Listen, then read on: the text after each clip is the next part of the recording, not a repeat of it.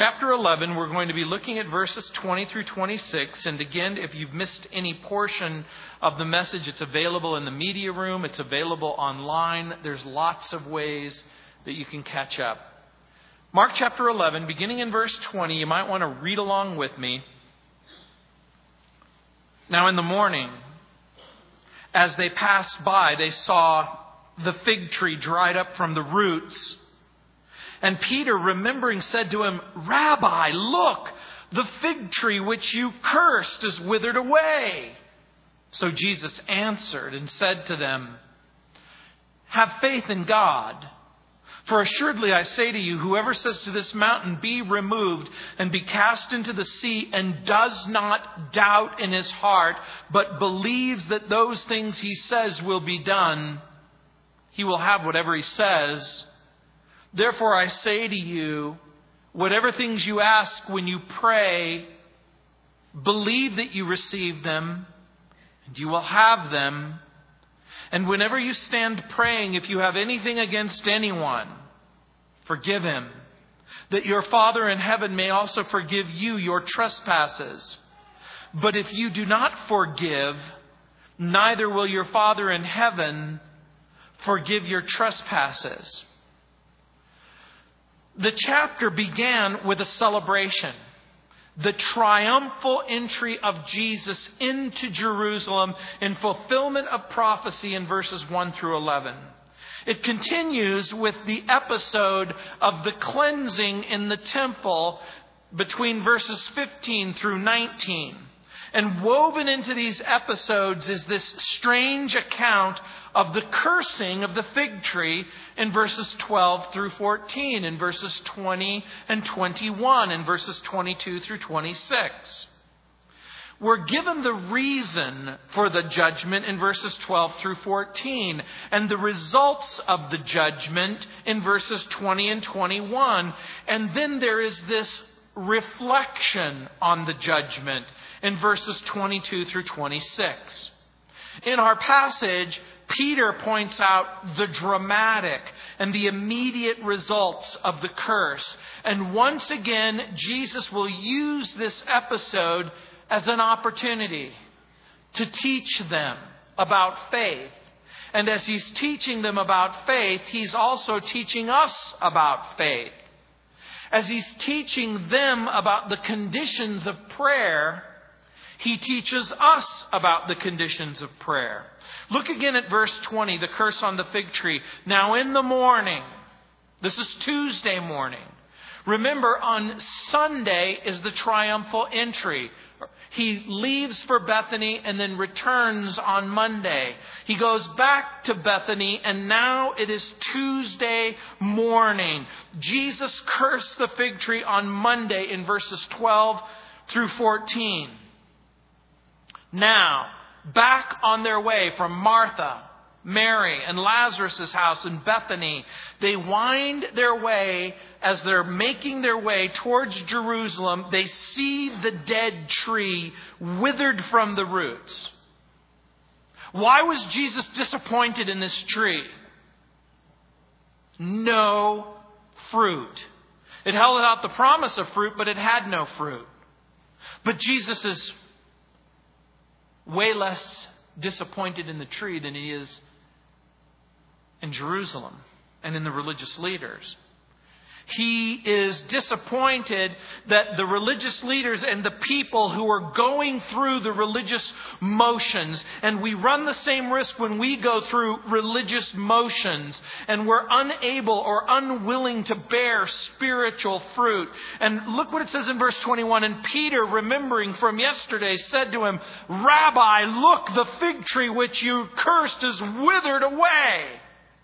Peter expresses surprise that the fig tree is dead. Not mostly dead, really dead.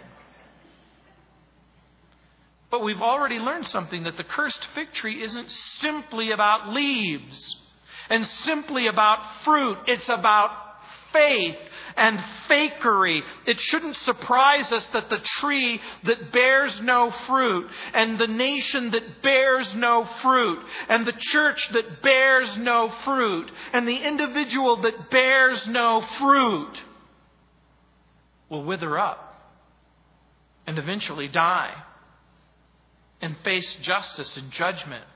Haven't you ever wondered? Haven't you ever wondered why churches shrivel up and die? Haven't you ever wondered why people shrivel up and die.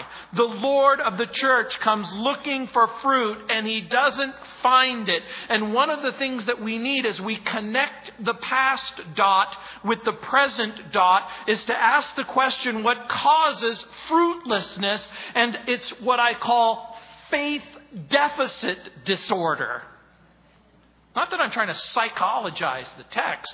What I'm trying to do is give you a memorable way of beginning to think about this because remember what we asked already what causes fruitlessness? In part, it's faith. And that's going to help you understand as you look at verse 22 because look what it says. Jesus answered and said to him, Have faith in God. When you're reading the text, that's not what you expect them. Doesn't that seem odd to you? Peter says, the tree's dead. And Jesus says, Have faith in God. And you go, What? What? Could it be that Jesus is encouraging faith in God in the context of difficulty, of fruitlessness, of empty religion? Of being a make believer. William MacDonald writes, quote, if disciples have faith in God, they can deal with the problems of fruitlessness. They can remove mountainous obstacles, unquote. So what does that mean when he says have faith in God? Faith is confidence and trust in God. Faith is not a force, and your words aren't the container of the force. It's not magical powers, and it's not wishful thinking. Faith is the act of believing, John 1:12. As many as received him, to them he gave the power to become the children of God. So faith is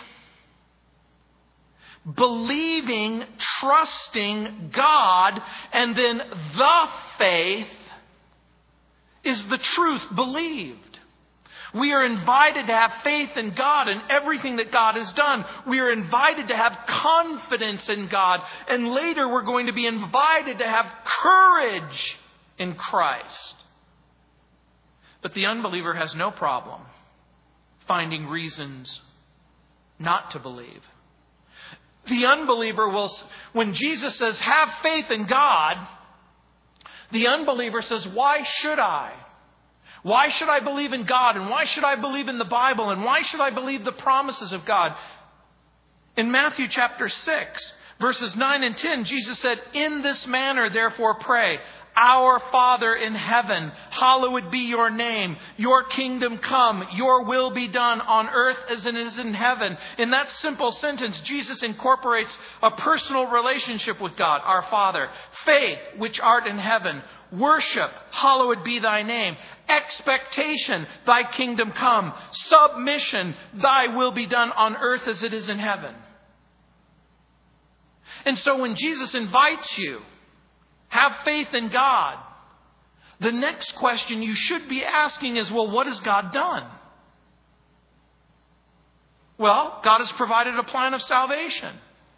Do you have faith in the universal sufficiency of the atonement? Human beings are in trouble. We're sinners by nature and by choice. We have to have faith that God's plan of salvation can be applied to our circumstances. We have to have faith in the fact that the Holy Spirit is available to help us in this work. And in just a few days, in just a few days, in just a few days, this Jesus and these disciples are going to march to an upper room and he's going to sit them down and he's going to say, let not your heart be troubled. And the reason why he's going to say this is because they're in desperate trouble. And then he's going to say, You believe in God, believe also in me. when he extends the invitation to have faith in God, he's going to ultimately extend the invitation to have faith in him.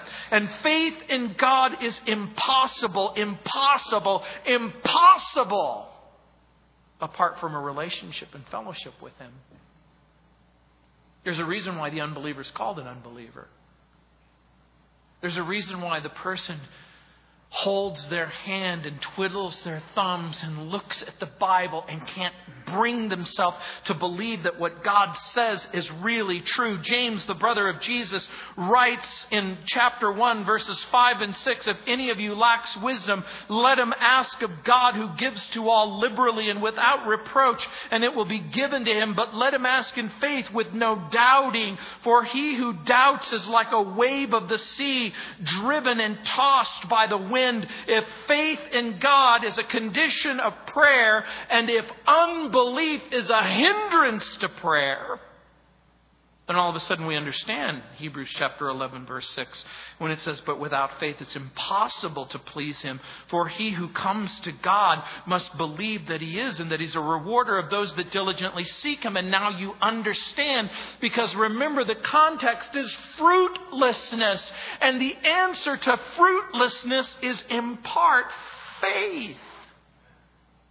Faith in God faith in all that God has said that He will do, the love that He'll give you, and the forgiveness that He'll extend to you, and the grace and the mercy that He will heap up inside of your heart if you will let Him.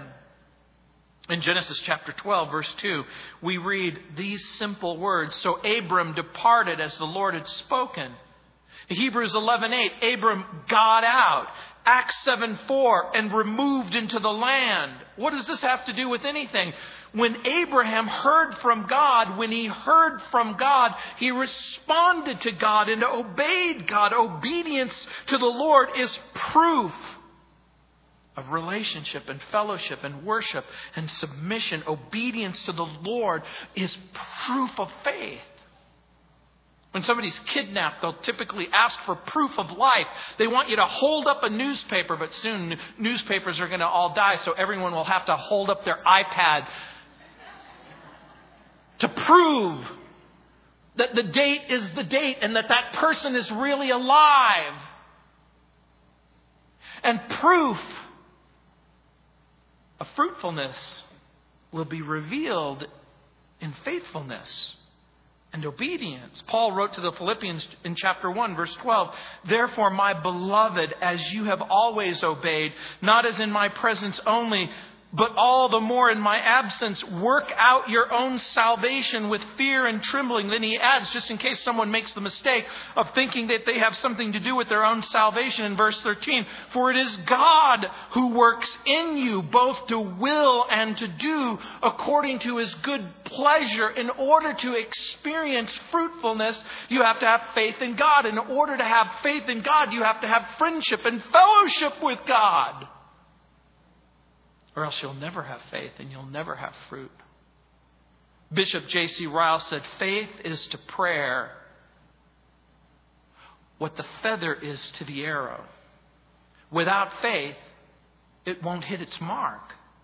If you've ever shot an arrow and you see the little feathers at the end, the feather is to provide a, a, significant sense of direction for the arrow so that it can penetrate the atmosphere and hit its mark.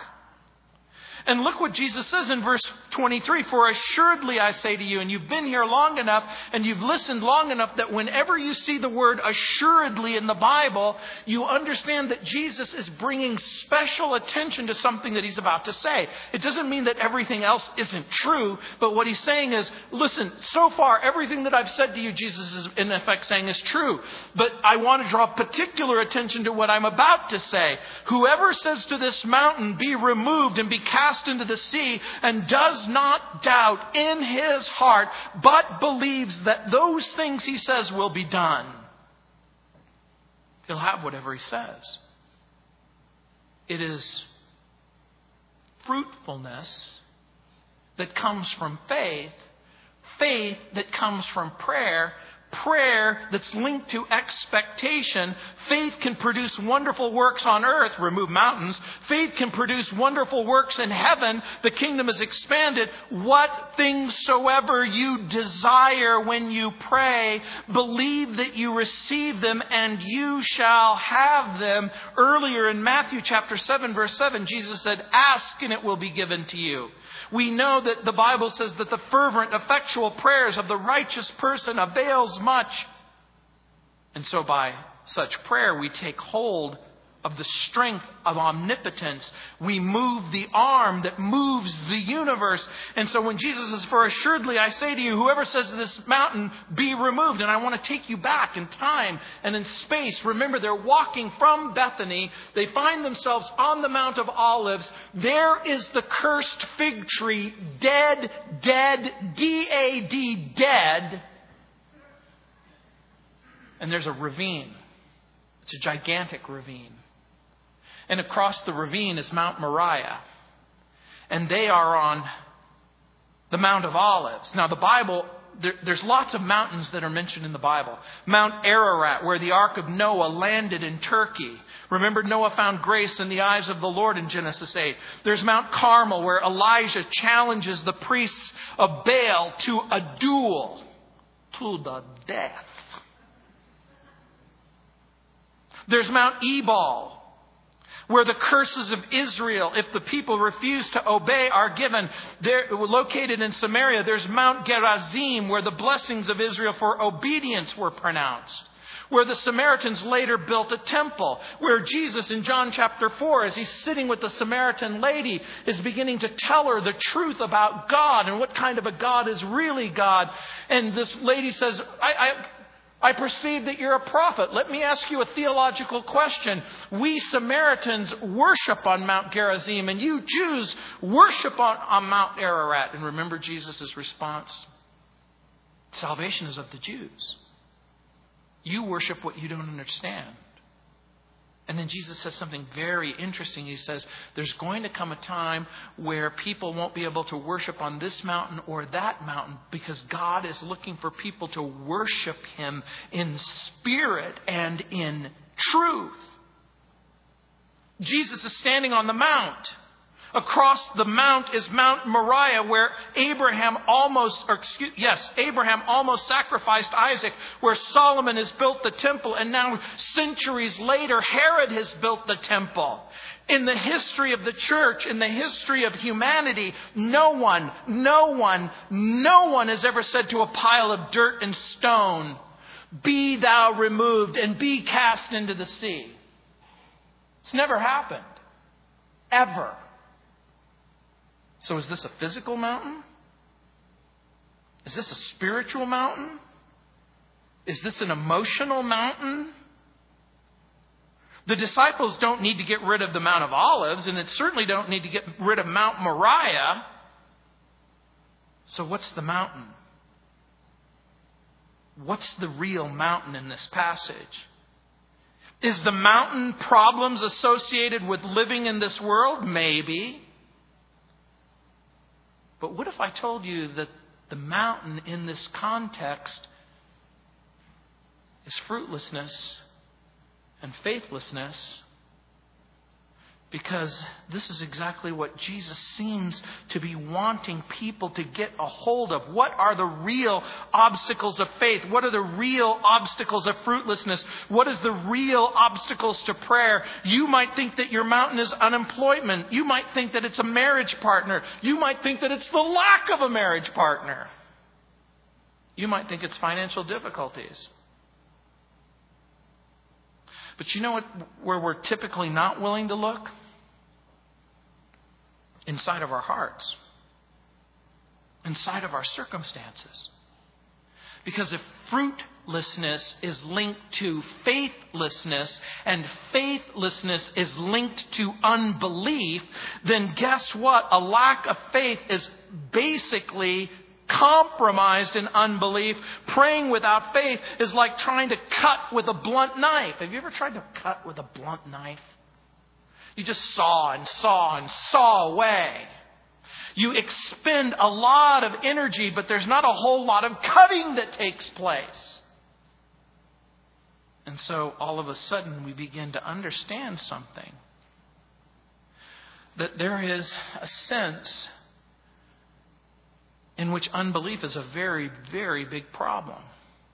And disobedience is a very, very big problem. Spurgeon said, faith and obedience are bound up in the same bundle. He that obeys God trusts God, and he that trusts God obeys God. He that is without faith is without works, and he that is without works is without faith.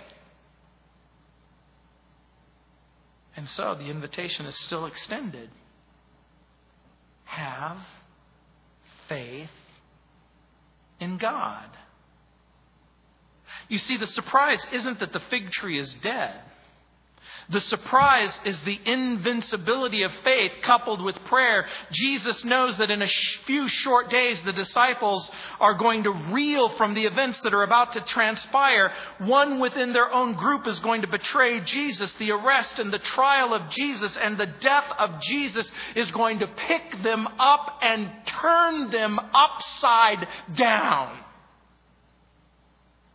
because they're going to wonder wait, wait, wait. We thought Jesus was the Messiah. Wait, wait. We thought that the Bible was true. Wait, wait. We thought, look, we saw the miracles. We saw the demon possessed people. We saw Lazarus come back to life. I, am not understanding. How am I supposed to understand what's happening right in front of me? Their fear and their doubt and their helplessness is going to be like a pile of dirt inside of their soul, and it's going to seem gigantic and enormous and insurmountable insurmountable.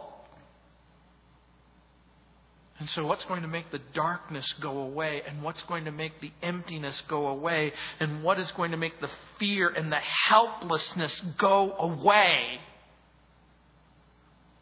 They're going to have to have faith in Jesus. And faith that his death is something meaningful and that his resurrection is meaningful. Belief that he is alive. And how heavy is grief, and how heavy is depression, and how heavy is doubt, and how heavy is sin. Because what God is inviting you to do is to trust Him and believe Him that He can give you what you really, really need. And so if the first expectation in prayer is the belief that there is a God and that He's really there and that He can respond to what you're saying. The second condition is found in verse 24. Look what it says. Therefore I say to you, whatever things you ask when you pray, believe that you receive them and you will have them. Again, I'm begging you, I'm begging you to consider the context. The context is fruitlessness and the need for faith, the disciples do not understand the motive for Jesus' words. Do the disciples at this point truly understand the enormous trial that they're about to face, the severe testing that they're about to experience? Because in just a few short chapters and in a few short days, Mark's gospel is going to read, and they forsook him and they fled they're going to entertain the notion that God doesn't really care for them. And that forgiveness can't be, be possible. It can't even be possible. Faith and prayer are so intimately associated with each other that you can't have one without the other. So faith in God must of necessity produce this expectation from God. And Jesus is preparing them like He's going to prepare you. And as He continues to prepare you, that in order to face life's challenges and difficulties and the emptiness and the darkness and the grief and the depression and the doubt, you're going to have to have the tools in order to trust Him. We live in a world where we think that seeing is believing. Common sense says if you can taste it, if you can touch it, if you can see it, if you can feel it, but Jesus is inviting us to embrace the notion that it isn't seeing that's believing, but rather it is believing that results in seeing. Well, I can't believe that there's a God who really cares. I can't believe that the Bible is really true. I can't believe that the gospel is really true. I can't believe that he really rose from the dead. Then guess what? You're in big trouble. Because your unbelief is also an admission of fruitlessness and faithlessness. No wonder in Matthew 7 7, Jesus says, Ask and it shall be given to you. Now, Jesus urges not simply asking in faith, but also a willingness to receive according to faith. Believe that you receive them. That's the expectation. When a phone solicitor calls your house, what should they expect? I know what you're thinking. He should be. He should expect to be hung up on. You mean you don't like it when people call you right in the middle of dinner and want to sell you some piece of junk? What I'll typically do is go, Can I have your phone number? Well, why do you want my phone number? So I can call you when it's inconvenient.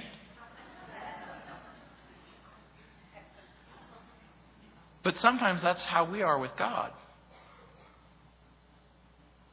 We ask, but we don't really believe. But Jesus has already demonstrated if you ask,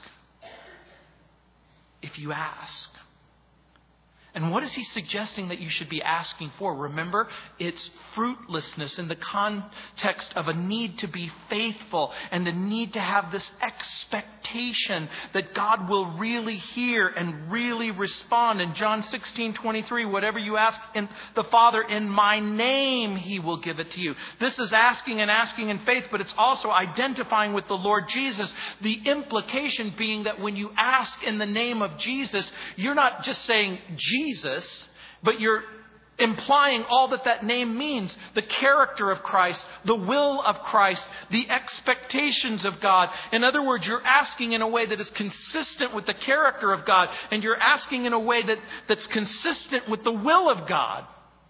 When I've said this in the past, I've used the illustration of my own mother, uh, where, where, I say, hey, look, if you're ever in Southern California and you're ever in Hesperia and you're ever on this particular street where my mother lives and you go to the house and you knock on the door and you say, I'm here and I'm a friend of Gino.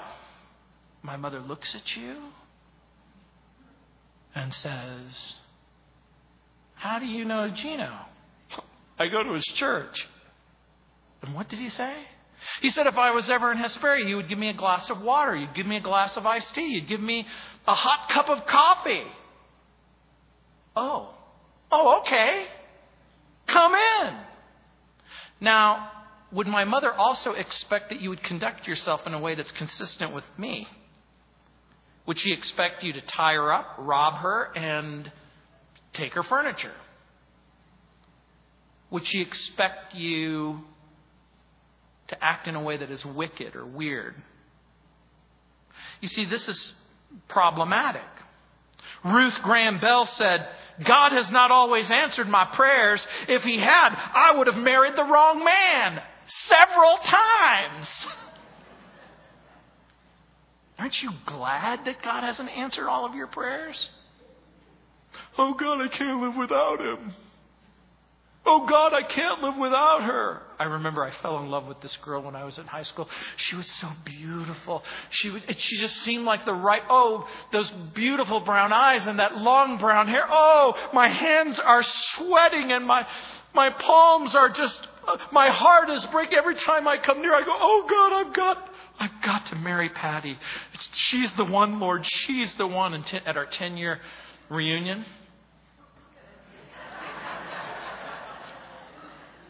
Patty had gained 150 more pounds. I went,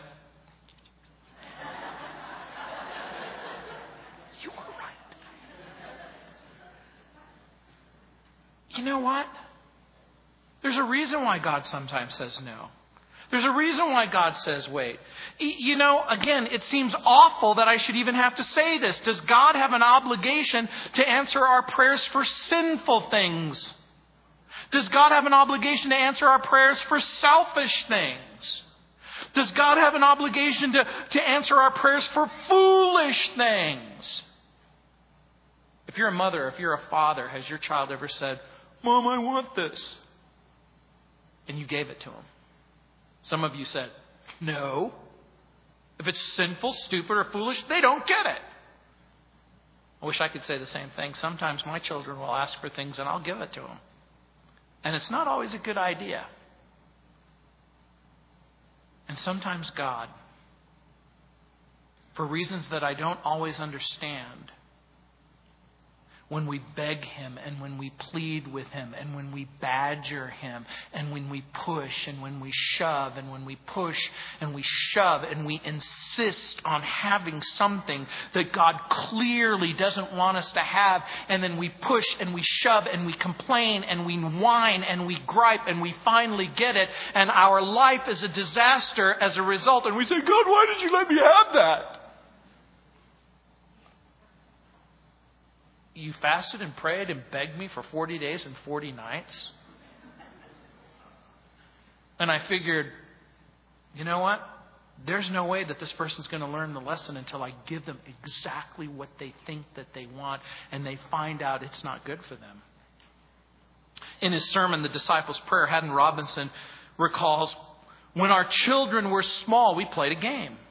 I'd take some coins in my fist, they'd sit on my lap, and work my fingers open. According to the international rules of finger opening, once the finger is open, it can't be closed again. They would work at it until they got the pennies out of my hand. They would jump up and down and they would run away, filled with glee and delight. Just kids, just a game. And sometimes when we come to God, we come for the pennies in his hand. Lord, I need a passing grade. Help me study.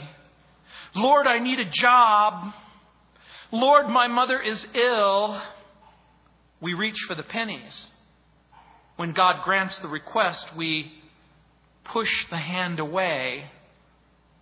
More important than the pennies in God's hand is the hand of God Himself that's what prayer is about. And sometimes, in order to grow up, you have to learn what it means to reach out and hold his hand and allow him to lead you and feel the gentle but firm grip as he's leading you in the direction that you know you must go. Prayer implies a certain expectation. There is faith and there is expectation. The disciples are going to face a great trial. There's going to come a, a, time in the not too distant future, even in their life, where their prayer will seem empty and hollow and weightless. Jesus will invite them in the Garden of Gethsemane to come and pray with me. He'll say, I need you to watch and pray for a while but they will close their eyes and they will shut their mouth. Confidence and courage combines when you believe that what God says is true and that He will make good on His expectations and that you can trust, that you can ask Him and believe that He's going to give it to you. One poet said, Never a trial that He's not there, never a burden that He doesn't bear, never a sorrow that He doth not share. Moment by moment, I'm under His care. Never a heartache and never a groan, never a teardrop and never a moan, never a danger, but there on the throne, moment by moment, He thinks of His own. That is an immovable anchor in the storm of life. Lord, I know you're there. I know your forgiveness is there. I know your grace is there. I know your mercy is there. I know that salvation is there. I know that you're gracious and kind and good. And so think about this. The cure for fruitlessness becomes faith coupled with expectation. But look, when you pray, the third condition, forgiveness through God, look what it says for yourself. And whenever you stand praying, if you have anything against anyone, forgive him, that your Father in heaven may also forgive you your trespasses. Another condition of prayer, forgiving spirit. Faith in God, expectation from God, forgiving spirit. Once again, the condition of a forgiving spirit is impossible. Impossible. Apart from relationship and fellowship with God. John Stott said the symbol of the religion of Jesus is the cross and not the scales. Someone said, Forgiveness does not mean the cancellation of all consequences of wrongdoing. It means the refusal on God's part to let our guilty past affect his relationship to us. And so look what it says in verse 26. But if you do not forgive, neither will your Father in heaven forgive your trespasses. Someone might protest. Well, wait a minute. Time out, Jim. Time. Time out. Doesn't this make forgiveness a condition for salvation and pardon? No. You're saved by grace through faith alone in Christ alone. William MacDonald writes, quote, This does not refer to the judicial forgiveness of sins at the time of conversion. That is strictly a matter of grace through faith. But this refers to God's parental dealings with his children. An unforgiving spirit in a believer breaks fellowship with God and hinders the flow of blessing. And unfortunately, I'm going to even have to explain that because some of you don't know the difference between fellowship and relationship. Relationship is permanent. My children can't cease to be my children. They'll always be my children. I will always love them. I will always provide for them. I will always secure what's in their best interest. Relationship comes by virtue of the fact that you're linked inseparably with someone. Fellowship is when you experience that relationship on some sort of basis. Your father may be dead. Your mother might be alive. You don't cease to be their son. Even though your father has died and your mother is alive and she lives a long ways away. But the moment that you pick up the phone, the moment that you call her, the moment that you say, Mom, how are you? I love you. I miss you. I'm thinking about you. You're having fellowship with her. We don't experience God's pardon apart from repentance.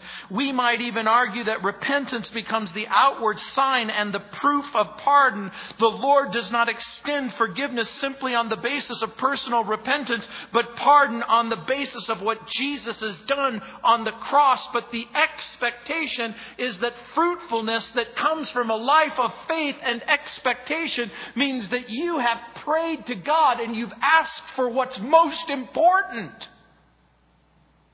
that your sin is forgiven, that heaven is a real place and that you're going to go there. But Jesus isn't simply interested in reconciling you to God. If that was the only thing that he was interested in, that would be important enough. But Jesus is also interested in the fact that we be reconciled to one another. And so he says, if you've experienced forgiveness, then you should be able to extend it to others. General Oglethorpe said, I never forgive. John Wesley said, Then, sir, I hope you never sin. Paul wrote in Colossians 3:13, "Bear with each other. Forgive whatever grievances you may have against one another. Forgive as the Lord forgives you." My granny used to say, Every person should have a special cemetery lot in which to bury the faults of friends and loved ones. I have that place in my imagination. I picture myself at the cemetery where my grandma's buried. And I walk down the row And I find her headstone. And I find the plot next to her. And I dig the dirt. And I make the hole. And then whatever grievance, whatever anger, whatever bitterness, whatever unforgiveness is in my heart, I put it in that hole.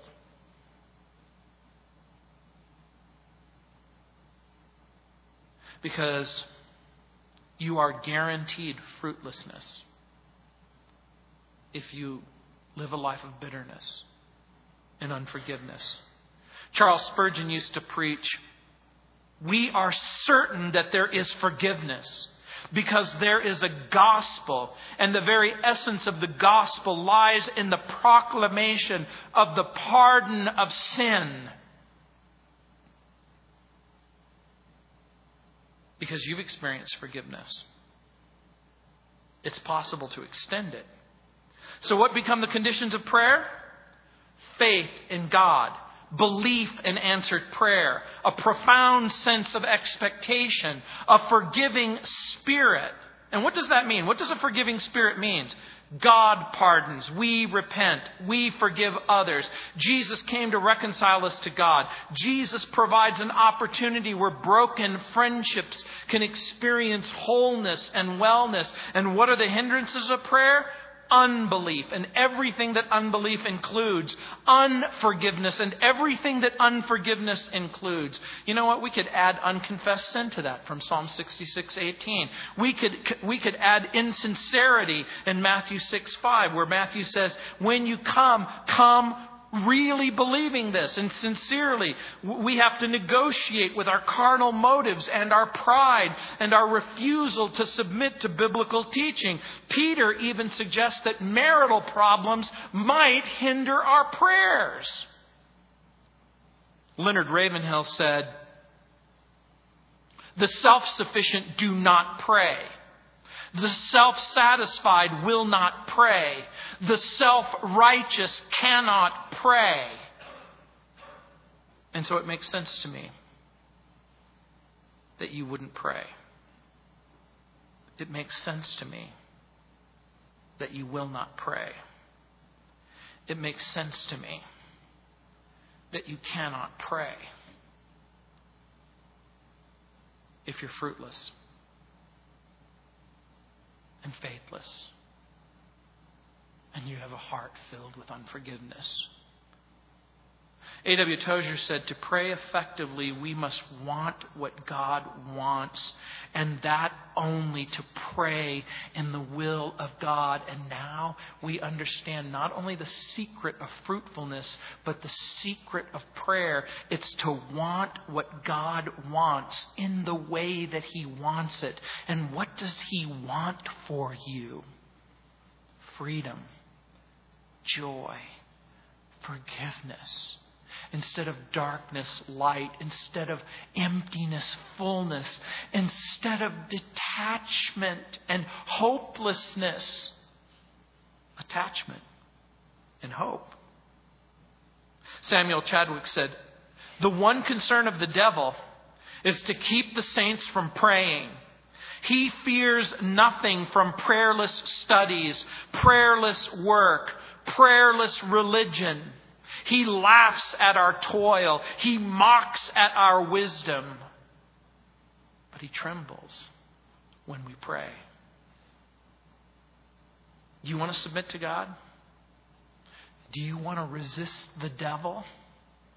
Do you want fruitfulness instead of fruitlessness? Pray. Pray and believe Him. Pray and receive Him. Pray that your soul and your future depend on it because guess what? It does. If what I'm saying is true, to pray effectively means to want what God wants, then what does He want? He wants us to confess our sin. He wants us to repent from our sin. He wants us to love Him and trust Him and submit to Him and obey Him. But some of us want to just pry pennies from our Father's hand. Your Father's a king. Your Father's the Lord of the universe. Don't disrespect him. If you're going to ask for something from your Father, go big. Ask big. Go for the gusto. Say, Lord, I want all the grace that you're willing to give me. I want all the mercy you're willing to give me. I want all the love that you're willing to lavish on me. I want all of the forgiveness and the hope and the cleansing. I want all of the guidance that you're willing to reveal to me. I want all of the strength that is going to be necessary for me to obey you. But some of you will, will ask for way less. Don't do it. Let's pray. Heavenly Father, Lord, we pray that, Lord, we would be willing to believe you. That the solution to fruitlessness is faithfulness and that the solution to faith is the eager expectation that what you say is true and that can be, relied on. And so, Lord, I pray for the person who whose heart is filled with anger and bitterness, with fear and unforgiveness. Lord, I pray that that dark place would become light and that empty place would become full. And that swollen, guilt ridden place would be filled with joy and peace. Lord, we prayed for fruitfulness.